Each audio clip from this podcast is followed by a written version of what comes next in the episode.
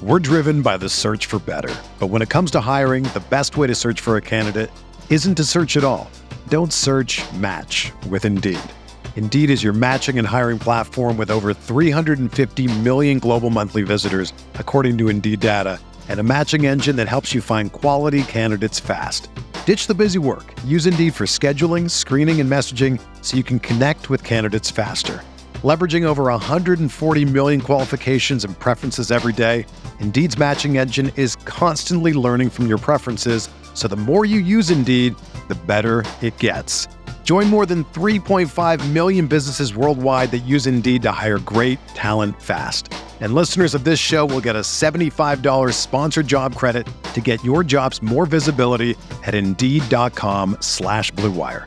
Just go to Indeed.com slash BlueWire right now and support our show by saying that you heard about Indeed on this podcast. That's Indeed.com slash BlueWire. Terms and conditions apply. Need to hire? You need Indeed.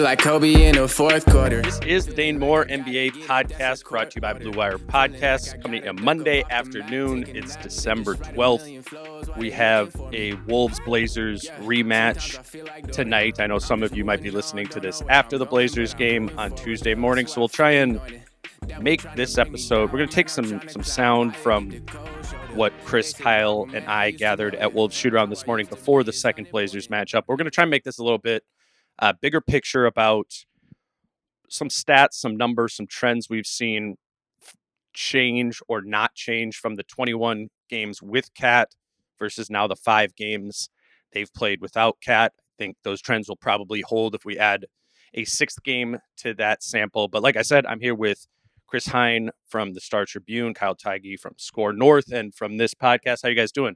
Monday morning. Doing all right.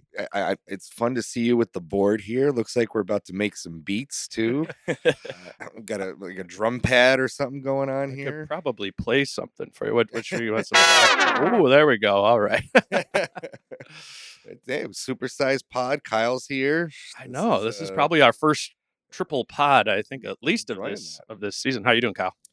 I'm hungry, but I'm doing well. Thanks for having me on again. This is just a lot of Kyle talk, so I'm gonna let Chris actually say smart things today. But uh, no, it's a I, I we said this before, but I really like these kind of two game series because it's like a mini playoff series in the season, right? Where Mhm. you saw two teams go at it, and then they'll make adjustments in real time, and now you'll. I mean, you know, they were as Ant. We'll get into, but as Ant said, they got cooked by Portland's backcourt. I'm sure that'll be an adjustment tonight, as well as how many times they allow uh, Damian Lillard to get to the free throw line. So a cool little halftime intermission here between game one and game two. Yeah, we did get the chance to talk to Anthony Edwards and Austin Rivers at at Wolves Shoot Around here. Like I said, maybe we'll sprinkle in a couple um, clips from that, but we want to sort of focus on some bigger trends with this team. And let's just, I guess, start on the offensive side of the ball. Let's start with the overall numbers, right? Mhm. This is KAT time versus no KAT time. Obviously, they're 10 and 11 when when KAT was playing. They're now 3 and 2 as we record this um, without KAT. In the KAT time, they were 19th on offense. Without KAT, they've been 12th on offense. Defensively, they were 14th with KAT, 9th on defense. Now, overall, just net rating 18th um, with KAT, 10th without him.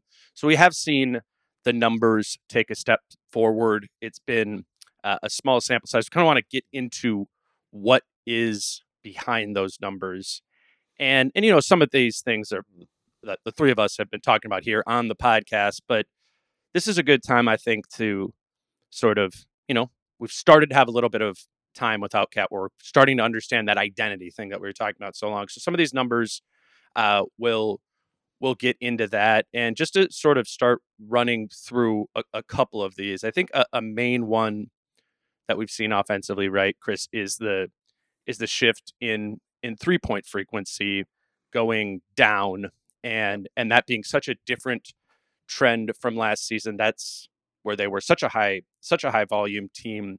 We've been asking about this to the players and coaches for a while now. There is not really you can back me up here like an energy of that's something they're concerned about at all, There's right? no- right. There's no urgency to be like, we got to get our volume of three point attempts up. And I remember, you know, kind of back when when the Rosas regime took over, that was like we just got to start putting up more threes. Like that was like the focus of like what they were going to do on offense. There is no such urgency here.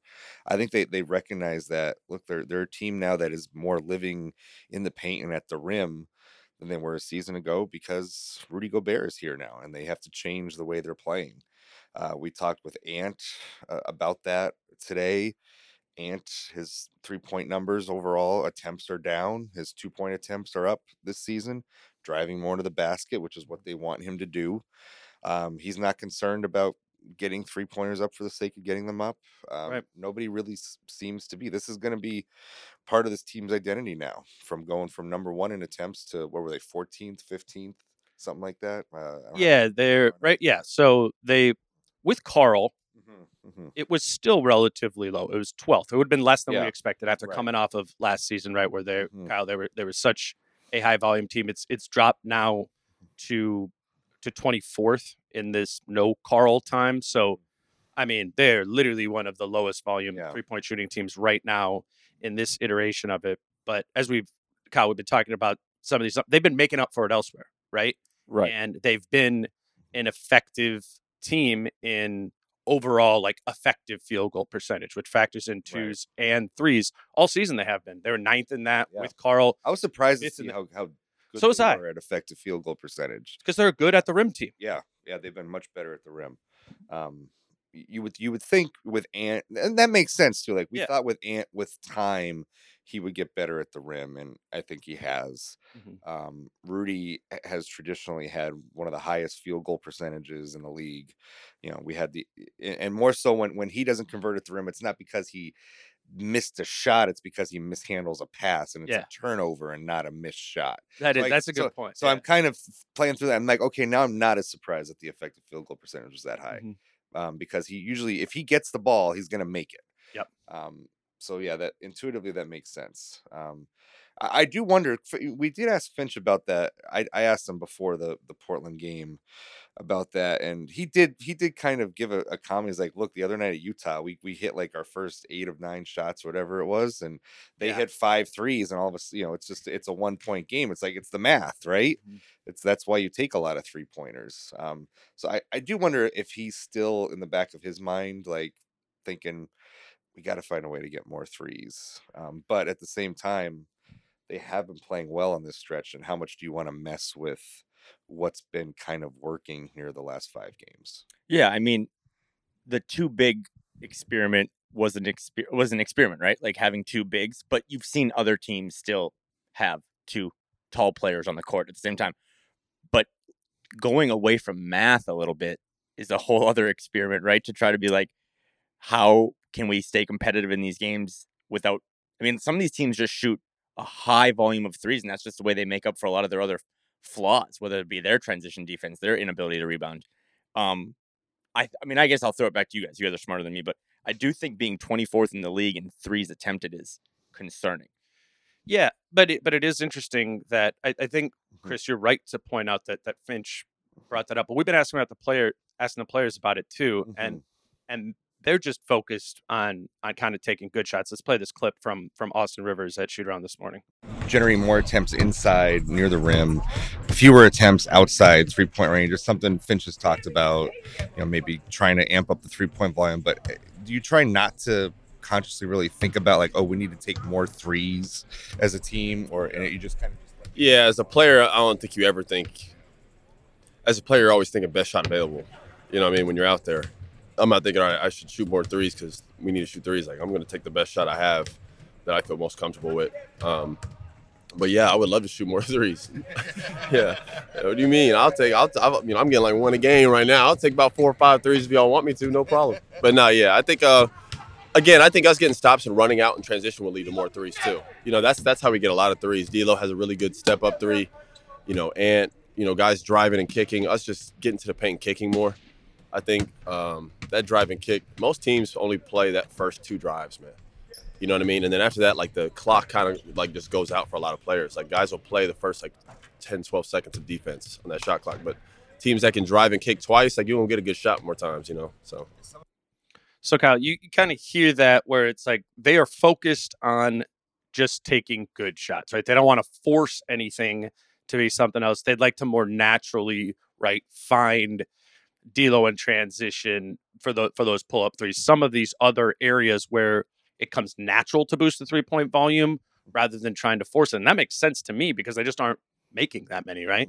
Yeah, and I also just thought his little that little nugget about like de- players only playing defense for like 10 to 12 seconds into a shot mm-hmm. clock was something to just kind of stash in my brain and think about later. But for a team that does a lot of ISO, like it makes sense to just continuously, you know, do the Finch system and trust the pass and do all these things and get good shots, even if it's late in the shot clock. But yeah, uh, to his to his point, these guys aren't going out there.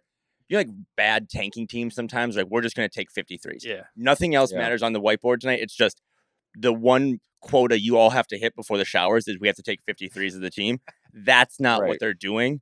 And that's probably good, right? That they're not overthinking it. But to Chris's point, you do wonder if Finch is like, okay, we got to clear up some of this other stuff, but I really want to get us 24th isn't going to work. Yeah, and then Chris, in addition to the the three pointers not being here, again, like, I'm not only trying to to highlight the negative things here. This is mostly to show I, I wouldn't even say it's negative. It's Yeah. just a fact of who they are right Exactly. now. It's not that it's negative. this one will be though the turnovers, Yes. right? Yeah, yeah. And and so it, it's kind of pointing to ways in which if you clean these, if you clean up the turnovers, if you're able to effectively boost the three point percentage, there is no reason to believe that this can't be a top ten, top five offense. Even with what they're doing, they are shooting all year. KAT, no KAT. They have been an overall shooting team, twos and threes together, top ten in that. Mhm. So what's driving them down is it isn't even really the threes. It is it is the turnovers. And when I looked up the the non KAT numbers, I mean turnovers bad at the beginning of the season. They were 24th in the league when KAT went down in turnover frequency. They're dead last over the last two weeks Yeah. that that Karl has has missed. So that that hasn't improved. Do you have any thing like theories as to why that is happening? it's a good. It's a good question. I, y- w- well, first of all, I think just in general, they can be just careless with the ball. That's gone back a few years with some of these guys, D'Lo, uh, Ant. You know, there's just careless moments in a game. Yep. that's gonna happen. Um, I actually, I actually think that the that s- Saturday's game was almost in a way the exception that proves the rule, where they didn't have a high number of mm-hmm. turnovers Saturday night. What was, what was it, thirteen? Yeah. I think that, that which was pretty good for them. Well, Rudy Rudy actually said that he was Right. like, yeah, yeah, he's like that. That's good, particularly considering what Right, we've been right, normally yeah. we've been normally doing. And I I also to what I was saying before, I, I'm thinking back in my mind to Saturday night, and that was to me to my mind the best night that Rudy had just catching the ball. Sure. I can't recall uh, more than maybe one or two instances where he mishandled a pass, Mhm. and so I think that's part of it. That's progress. is I think I think he had one of his best games just catching the ball and and not committing a turnover or not having a possession end in a turnover, no matter who gets credited with with that turnover. Right. And so I think that's that's been part of it too, is just finding that finding the way to get him the ball in cleaner, better ways. And they only had 13 turnovers as a result. They lose the game. fifth best but- turnover game, Mhm. offensive turnover game of, of the season. Yeah. Um, Mhm. and and and that came in a loss too. Mhm. You know, I mean, looking at some of these other turnover games, they were you know they're predominantly Mm. wins. What have you seen there, Kyle? Well, I was just going back to to Chris's point about um, I just had, had a total brain malfunction that I was thinking about food for a second. No, uh, no, I mean this, this is the whole removing Karl thing. You, I was thinking about what you and I talked about late Saturday night. Just more guys now. I mean, they're thirtieth since Karl's out, right? They're thirtieth in turnovers. Just everyone else is kind of having to step up into more of a playmaking role. You've seen Kyle Anderson enter the fray here. Um, I see, you know, D'Lo had five turnovers in a game where they only had 13. It reminds me of like his risk quote earlier this week where he was just like, you know, I, I like to take risks. Sometimes that Yeah. evolves into five turnovers and three assists. Um, but it is an interesting thing. And like Chris said, one of their better games of the season where they don't really turn the ball over and they still lose the game. So that kind of flies in the face of things I've been saying. It's like, isn't turning the ball over something that's pretty easy to ad- address? It's just focus. We're, we're not focusing on trying to take threes. We're focusing on taking good shots. But can't you focus on like be smarter with the basketball? See the pass before you make it. That type of stuff. So I, I wonder if um, I mean if it's about familiarity. Like I I, I think the beginning of the season turnovers were particularly terrible in the first five games of the season, right? And not that it improved in a major way, but it, it I I think oftentimes like lack of effort or tur- what appears to be lack of effort or mm-hmm. boneheaded mistakes is oftentimes a product of not knowing where your teammates are going to be Yeah. you know? And that that's kind of been something with this team though this this whole season and now i, I really do view this non-KAT group as a new as a new group. as, as a new team. So a lack of familiarity there. Now going off of this theory it might not improve a ton Mhm. over five ten more games but i do think it will move up in more of a of a positive direction Today's show is sponsored by Falling Knife Brewing Company, located in Northeast Minneapolis. And I've been telling you about Falling Knife's tap room all season as a place to go to check out Wolves games on Wolf game nights. They have the projector screen where they have the Wolves game playing. They got the sound on in there. It's been a place that Wolves fans are gathering to go watch games this season, and we want to continue to you know to push you to check out the tap room for a game night if you haven't done that yet. But also want to remind you that you, can go to Falling Knife on on nights or days that that the Wolves are not playing. It's a good place to go with coworkers for happy hours. They at Falling Knife have actually expanded their their weekday hours Monday through Thursday. They're now opening at 3 p.m. and on Fridays they're opening at 2 p.m. So if you're you know busy on Wolves nights or you like to you like to watch at home, that's okay. But we'd still like you to check out Falling Knife's tap room again, located in Northeast Minneapolis. That's Falling Knife Brewing Company. Let's talk about today's sponsor, Let's Get Checked. Let's Get Checked makes professional health testing easy by letting you get tested without having to visit a healthcare provider. Recent studies show that men's testosterone levels are dropping substantially since the 1980s at about an average of 1% per year. If your father was 30 when you were born, your testosterone levels could be 30% lower than his are. Low testosterone can have all types of health effects on men. It can cause you to lose muscle mass in your body, it can affect your mood, your memory, and even your sex drive. Let's Get Checked is a worldwide leader in at home testing kits, and their male hormone tests let you easily test your testosterone levels. These results are reviewed by a clinician. Once your sample is in the lab, confidential results will be available from your secure online account within two to five days. Let's Get Checked labs are CLIA approved and CAP accredited, which are the highest ranking levels of accreditation. So if you want to test your hormone levels without having to leave your home, visit trylgc.com slash Dane and get 25% off your test using code DANE25. Or look for that link and promo code in the show notes of this episode. That's trylgc.com slash Dane and get 25% off your test using code DANE25. A couple other things that have, have been, you know, have jumped up um, without Karl. Offensive rebounding has has improved. They've been getting to the free throw line more. Um, they've been making threes at a higher clip, actually. And then we know the volume's not there. They're about 33.7% with Karl from three, up to 37%, which is above league average. Mhm. Um, Mid range, they've kind of been the same all season. They don't take a lot. It's mostly D'Lo and Ant from time to time, but they make them at, at a good clip there. And then rim, the rim's where they get paid. Like that, they were super high at the rim, and that is only increasing over time. That makes sense with, uh, you know, I think a greater focus on Rudy, right? I think Rudy's volume ha- has gone up in this time. That's where he shoots from. But also, Ant has gotten to the rim more, and D'Lo. I think that is Yeah. a big undertone of why D'Lo's play has come up is that he it has improved. Is that he's now a threat at all three levels. When for so much of his mm. Timberwolves time, it's been right that mid range or a three point shot, and that's Yeah. kind of it. And I think this is where maybe a little bit of the Kyle Anderson effect comes into play. Yep. The just the ability for D'Lo to not have as much pressure to create and play a little more off the ball. Um, just having that secondary ball handler out there with him, and you know, Ant, Ant obviously does some of that too, uh, but Kyle is maybe more willing to be that sort of player and embraces it and has a game where he gets 12 assists uh like they did against Utah. So I, I think it's that's that's been really beneficial for for D'Lo is I, and I noticed that at the start of this strong play for him is getting him going off the ball is almost as important, Yep. if not more important, than getting him going on the ball. Um, and that's they have to f- keep this balance up when Karl gets back. Is have somebody out there to take some of that playmaking and initiating pressure off of D'Lo because Kyle Anderson has filled that void right now. Um, so what happens when Karl comes back? I don't know. Yeah, I mean, simply put, these last four or five games, D'Lo's offensive boom, it kind of reminds you of the preseason, right? Like in the preseason when it was early Rudy pick and roll stuff. Like he was like, man, he's there's like those stats where it's like, you know, preseason minutes and short rotations and stuff. It's like, dude, eighty percent of his shots are in the paint. Yeah. Like, when's the last time you saw that when he was in Minnesota? So his ability, I mean, he says it too. He's a three level scorer, right? And that third level is getting to the rim. Uh, it makes it easier to get a little more space on jump shots if your defender thinks you might actually take him to the basket.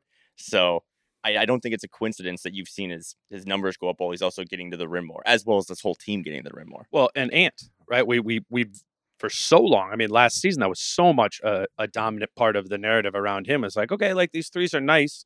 Like you're making them, you're taken a high volume of them. You're about league average from when you're Right. shooting from threes. But there was always kind of that desire to have him get to the rim more. He has been doing it. Uh, we asked him about that at Shooter on this morning.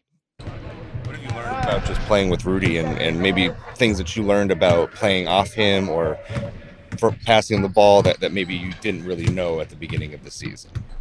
Uh, no, it's just fun, man. I love playing with him. Uh, you know, he's super cool. It's just fun being out there with him. Uh, the great screens. Uh, be wide open. So yeah, it's super fun. Is that, is that maybe why you're maybe a little more effective? Is, is some of the screening? sure, yeah. He, he he definitely played a big role in me being able to get to the rim one on one with the big for sure. I know this isn't uh, exactly on the agenda, but we had talked about coming into this season about you know third year leap type stuff, and we're all we're looking at a sample size here four or five games since Karl went out, but he's getting to the line six and a half times, which is up from five in November and like four in October. Right? He's shooting forty percent from three in December. He's averaging twenty three points. I mean, you're just you're starting to see a guy who is averaging like five and a half assists in December too. Like he's he is showing you now he kind of can do it all. And it's just the thing for him is like, what do I want to do? Like, I know I can, I'm a 40% shooter from three, or do I want to get to the rim where I'm getting more calls? So I think that's a positive, right? Is you're starting to see he can do it all. It's not like he's just attacking because he's shooting 18% from three, or, you know, like Right. he's chucking because he's not getting calls. It's kind of all coming together. And that seems optimistic to me or uh, positive. the the sense I got watching Saturday's game, and this is maybe just me interpreting things, but I sensed Ant, uh, especially in that third quarter, he wanted to attack, and he sensed Oh yeah, that he could make a big difference. I didn't always feel that watching watching him attack at times last year, where I don't think he thought that. I don't think he thought that either. But I, I, I got the sense that like in that third quarter, that he was like, "Give me the ball. I'm just going. I'm just going right to the basket.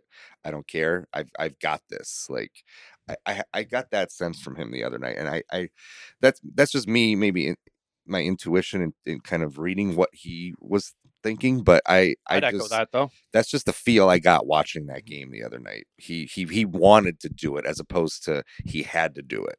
And I think he's starting to understand that using Rudy opens that up more. Yeah. I, th- I mean, a big reason why I think he would shy away from it. Mhm. At it was kind of like two reasons I felt like last year he would shy right away from rim shots. Was one, and this is a positive one, Mhm. he makes like the first four or five threes he takes, right? Yeah. and then and then there's less at the rim but also once he if he in the first quarter like is driving to the rim gets a shot block or the, the shot blocker really deters the shot or he gets hit one time maybe doesn't get the call i feel like anecdotally at least in my mind that would drop down his you know his the, the frequency he would attack for the rest of the game Mhm. I think what's happening is he's getting some of those first ones playing, you know, playing with Rudy, maybe getting a screen from Rudy. And if Ant in the first quarter attacks, it seems to transcend for the rest of the game. And I think you're getting cleaner attacks early on in the game that is kind of giving Ant um, some some confidence to be able to do that Mhm. bigger picture. But let's uh, let's move over to to defense. We've already been going for like 20 minutes here. We don't want to make this one uh, too long. Again, what I said before was defensively they were 14th um, in those 21 games that Karl has played. In these five uh, since they rank ninth. And uh, what is crazy to me as I was looking up these numbers is okay, so I'm just going to read them off. They're first in turnovers generated uh, defensively in these two weeks in, in the whole league Mm-hmm. in in the time that Karl's been out. About shooting about average, defensive rebounding terrible, fouling a ton. What does that sound like to you? That is the Timberwolves from last season. The rules from last season. is exactly that is exactly them, and I don't know if that's a good thing. I don't know if it's a bad thing. It doesn't. It doesn't really uh, make sense. There's obviously some bad things tucked in there. You don't want to foul a ton and not be giving Right. up defensive rebounds, but at least the generating turnovers has like really, really been back, best in the Which league. Which is interesting because they're in more of a drop. Mhm. And we were told that Yeah, the scramble and the high wall was the turnover generating machine on defense. And now we're in more of a drop because Karl's not there and Rudy's Rudy's there and he plays drop and now they're first in turnovers generated. make it make sense, Dane. Make it make it make sense. So truly, since Karl went out, they're last in the league and giving giving the ball away, and first in the league and taking the ball away. That's a running good way. cleaning the glass. Yeah. That's, a, that's a good way to fix your problem of giving the ball away is to just, I guess, go back and take it. But it's a pretty interesting. I mean, that's about as interesting of as a statistic as you can get, right? Yeah. Literally giving the ball up at the highest rate in the league and also taking it away at the highest rate. we uh we asked uh Austin about generating those turnovers and and kind of how and that fuels this team to be you know maybe successful offensively on the other, other end. Here's Austin Rivers. You guys, uh, over the last two weeks, I think are leading the league in turnovers generated. What does that change for you guys, maybe defensively and offensively, when you are generating turnovers at a high level? Um, you know, it just gives us more opportunity just to, you know, obviously put the ball in the basket, like get out transition, use what we have, which is guys like Jaden and you know, freak athletes that you can have running in transition. Um, you know, D'Lo who could shoot. You know, me and Kyle just really know how to play the game. You know what I mean? So whoever's out there, for that matter, um, Jalen and so just giving us more opportunities. We got to continue to try to force more turnovers. Uh, we have to be more physical on defense, but without fouling though. So um, that's that's that's the job at hand. Kyle, that the doing it without fouling part, right? That that's what that's what Rivers brought up there is like, yeah, great. We are generating a lot of turnovers. We need that. But they are committing the fourth most fouls in in that time too. So with all these things, it's like we're trying to adjust the sliders, right, to to something that that fits. Yeah, and I the, the thing I took away from that because I've been hanging out with you guys all weekend is the same thing that Ant kind of said and then Finch said. They did they do fouling is just an issue for this team, but I think to a man they also think they might get a tough whistle, right? Oh, yeah. Uh, the way that that they- also hasn't changed over the years. right the way that they emphasized whether it be Finch, Ant, or Austin, how many free throws Damian Lillard took. They said 15 with like Like a all knew it was 15. yeah, they with a twinkle in their eye, right? So, but I mean, yeah, that that's not to say that the officials are the reason this is all not going well, but they do just have a propensity to foul people, and that's is that because it's a still youngish team that's trying to learn how to be more physical. We're like, oh, I got to exert my will on my opponent a little bit. But you don't. I mean, that's Jaden's fault all the time, right? He's just reaching, doing little mm-hmm. things, but yeah, the fouling. I mean, Finch, it was cool, right? That game against the Blazers, Finch said pregame, you know, eh, or Damian Lillard gets to the free throw line a lot. We, we got to be good about that. And then post game, he's like, he got to the free throw line a lot, and it was like they didn't really address it. So Yeah. that's a that's an adjustment if you're listening to this pod before the game that you'd like to see them make tonight against against Lillard. It I mean, it's a requirement against these teams that have two guard slash wing scorers, right? You Yep. can put Jaden on one of them, right? That Mhm. you need to have other guys who are able to not only slow them down, but to to turn them over from time to time and and not foul them when when you are guarding them. They are I don't know if it's a I think they would probably say it's a not getting respect from the refs sort of thing, but some of it is is tactical, right? As great as Jaden is, there's some, you know, there's some tactics in there that he needs to probably iron out over the season, over his career, to be someone who can play. Like I was thinking about with Jaden, like if they're in the playoffs, like think about how important he's going to be, and you start playing, you stop playing your bench as much. Yeah. You want to play your starters like 38 minutes, maybe. Can Jaden do that? You know, I, I mean, how many times has he ever been able to even have gone that long without getting into, Right. you know, some foul trouble there? So the the the generating turnovers is is very encouraging. What needs to correspond with that, or hopefully those mm. the fouling and turnovers don't go hand in hand, right? Can you keep the turnovers high while dropping down the fouling? So I think that's ultimately the defensive question here. Right, and, and, yeah, maybe that's not a coincidence that that one goes up and the other goes down. Right, that it seems like it could, it could go hand in hand. We're driven by the search for better, but when it comes to hiring, the best way to search for a candidate isn't to search at all. Don't search. Match with Indeed. Indeed is your matching and hiring platform with over 350 million global monthly visitors, according to Indeed data, and a matching engine that helps you find quality candidates fast. Ditch the busy work. Use Indeed for scheduling, screening, and messaging so you can connect with candidates faster. Leveraging over 140 million qualifications and preferences every day, Indeed's matching engine is constantly learning from your preferences, so the more you use Indeed, the better it gets. Join more than 3.5 million businesses worldwide that use Indeed to hire great talent fast. And listeners of this show will get a $75 sponsored job credit to get your jobs more visibility at Indeed.com slash BlueWire. Just go to Indeed.com slash BlueWire right now and support our show by saying that you heard about Indeed on this podcast. That's Indeed.com slash BlueWire. Terms and conditions apply. Need to hire? You need Indeed. Um, I was struck the other night and just in general with first half against Portland's, they give up, I think it was 17 second chance points. Second half, only five. Mm. They they can do this. They can rebound. Yeah. They can they can Listen, like they, they they they can do it. Like they just have to want to do it. And that's what topic are we talking about? Because that's applicable Rebound. to everything. rebound, right? Rebounding, eh, which is my biggest pet peeve with this team. 100%. They can do it. They just gotta commit to it already and just focus on it. They it, it, it hurt them at the most inopportune time because Lillard hit that three with like two and a half minutes left. They were da- they were down two. Simons misses in the lane, gets his own miss, kicks it out.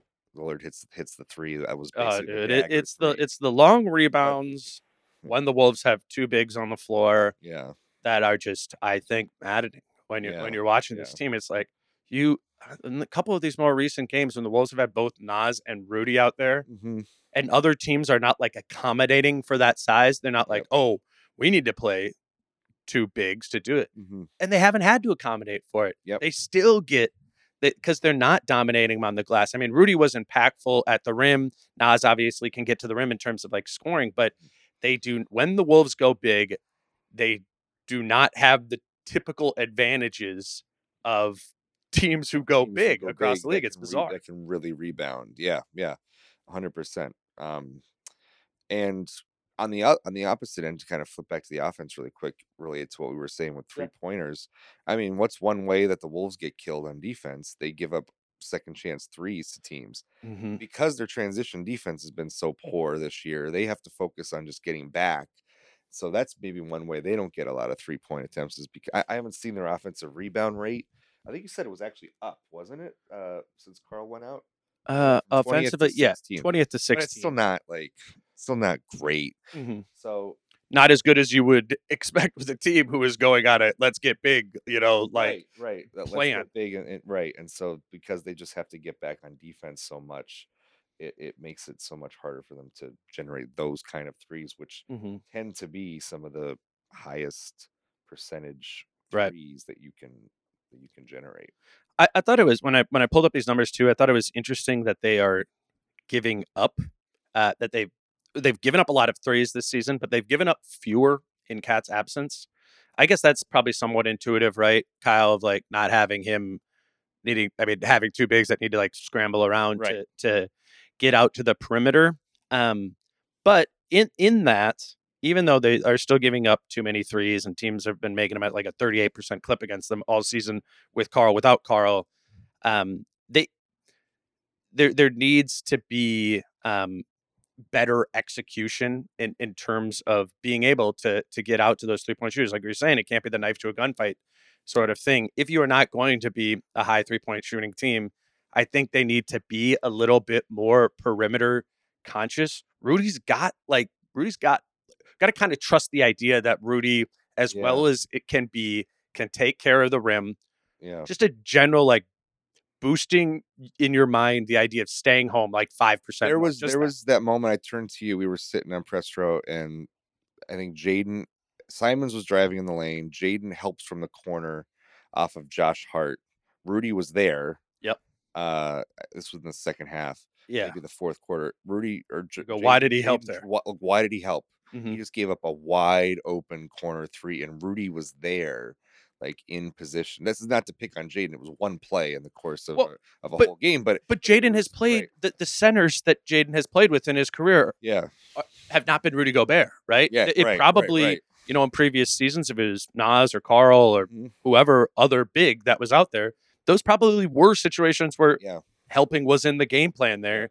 Yeah. And it's so much easier said than done to be like, this is the plan going into the game or into the season, how we're going to play. Mhm. Once you're out on the floor, obviously, we all know this. You're playing more on instincts. Instincts take And over, those sort of, Mhm. that is an instinct that they need to like pull Right. out because they are, I mean, they have defended the rim great. It's even been better with KAT Mhm. out, but it was good when when KAT was out there. Just more of a focus on the three point line. yeah stay home just a little bit more like like that that moment i if you're the wolves you take your chances with simons trying to Right. shoot over gobert whether from the mid-range or taking it to the rim Yeah, That But- open but- quarter but three, yeah. giving josh hart and a wide open corner three Yeah. seems like the worst possible outcome for that scenario They only had 28 rebounds against the Blazers, and 80% of those came from three guys. Wow. Just, just I mean, just to like, and that's one game, one number. But then you go back to that Jazz game, they had 44 rebounds. And I think eight of the 10 guys who played had at least three rebounds.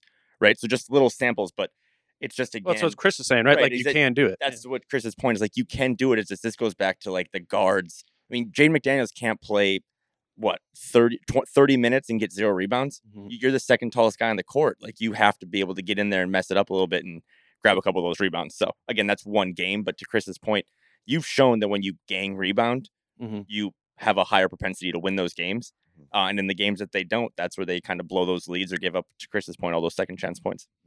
Anything else stand out to you guys from this, or like a random anecdote or two from from shoot around this morning? Mm, just nice being here with you guys in portland There we go.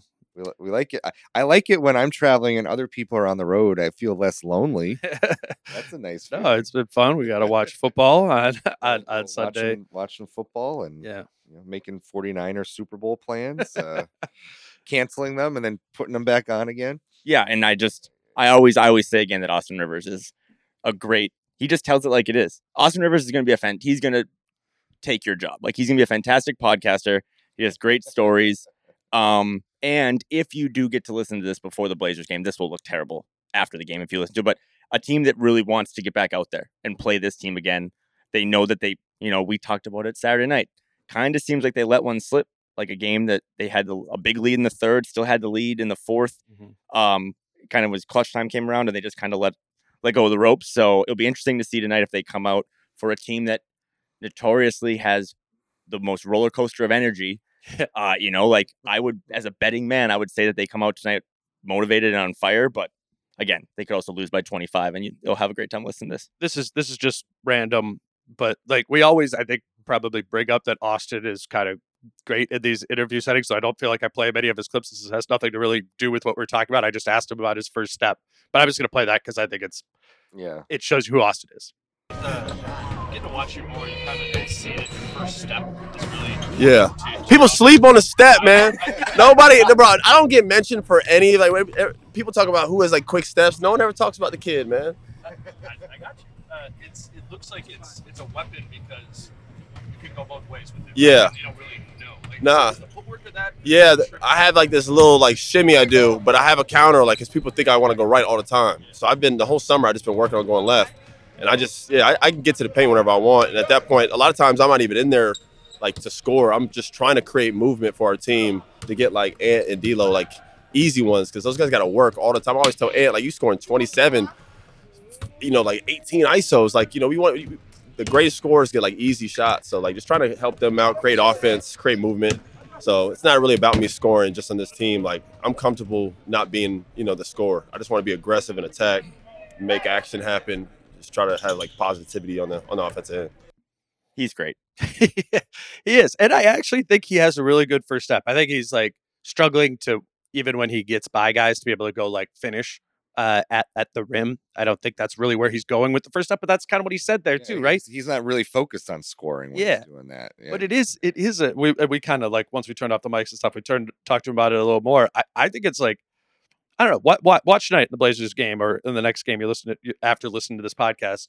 Watch Austin Rivers and he has that little shimmy thing every single time he catches it on the perimeter, and and then think about it for you of how you would be able to shimmy and turn a shimmy into going right or left. That's actually a really difficult like basketball thing to do without without traveling. Um, I'm not. This is none of us are saying Austin Rivers is is one of the best offensive players on this Wolves team, but I think um, I think he's going to be part of this rotation going forward. And and there's this idea of like defensive stopper. Well, Austin works really hard on defense. He's never going to be that like Jaden level of defensive player. Mm-hmm. So, in all seriousness, to get like have some more value out of him, I think some of like the fan base is like, what is what is he really providing here? These guards are scoring on him, and offensively, he's he's not doing that much. This is the idea of like Austin's. It isn't three and D, but his D and offense is to be a just get into the middle and and keep that movement going. I think that's something uh, that that he can do, even if he's not going up and dunking on people when when he takes them off the dribble. and without Taurean Prince, and to the point about Jaden's fouling, when Jaden does get those two early Yeah. fouls, who look at the bench right now? Who else does Finch trust to go in there and just kind of throw a guy on an island, you know, as like a cover corner and just be like, this is kind of your job. You just got to chase Damian around Yeah. every minute he's on the floor. So, uh, and I, I, I think my summation of of him is that he just is a really good vet.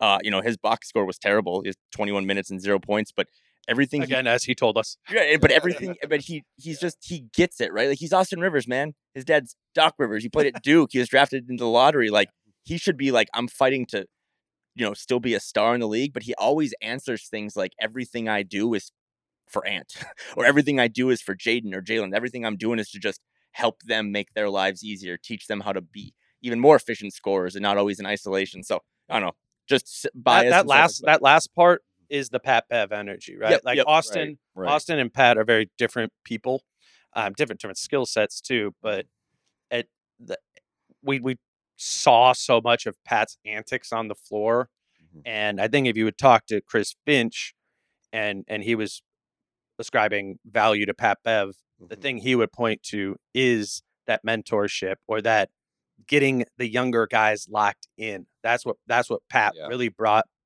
to to that team last year, and and that's an area where Austin can contribute. You know, I think Pat is elite at that.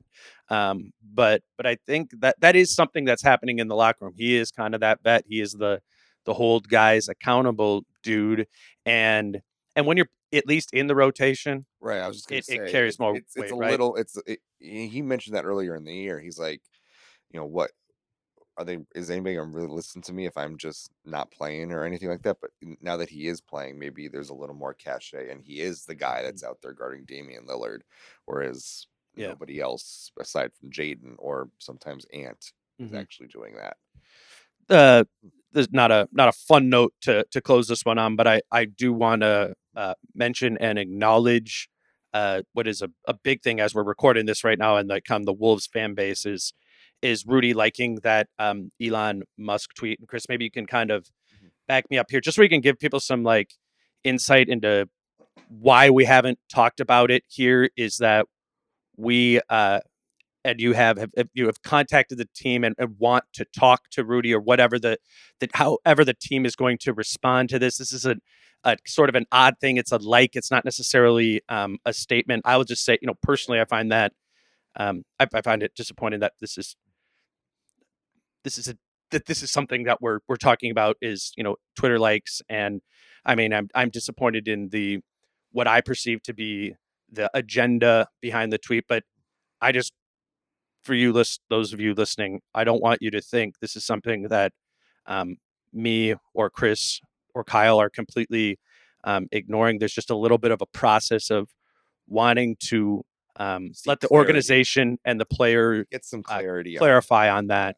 and you know I, one of the things that I, I am planning on doing or, or want to do in the next few weeks is the Wolves' Pride Night is coming up in early January. Um, and as you guys know, I've written a lot about what happened with with Ant earlier in the season. So one of my plans was to kind of just kind of revisit what some of the people I talked to thought about um, just the organization and his response to that in advance of, of Pride Night. So I'm kind of going to be rolling, I think, this Mhm. into some of that. Um, just hearing from some of the trans fans that I that I spoke with uh, for that story. Um, you know, reaching back out to to people and getting some of their thoughts and them sharing a little bit of their disappointments and and you know part of that is seeing how how the team and and Rudy may respond to that and like I said you know we'll we'll see if they have any comment on it um and we'll go and as, as of We'll this moment, we'll as of this moment, it's uh, you know it's Yeah. like noon here, whatever in in Portland. There's there, I would assume something has happened by the time people are are, are listening to this or or shortly thereafter. Um, but my biggest thing, just for my listeners, is my show. Like I don't, um, I don't want people to think I'm I'm completely ignoring it because I'm not. Uh, texted people, um, and that's just you know a little inside baseball. That's kind of some of the process as a journalist is is patience um, in in wanting to hear from the team, from the player, tho- those sort of things. And I'll admit, I don't really know how to navigate something when it is not a direct statement from an individual, when it is a like of a tweet.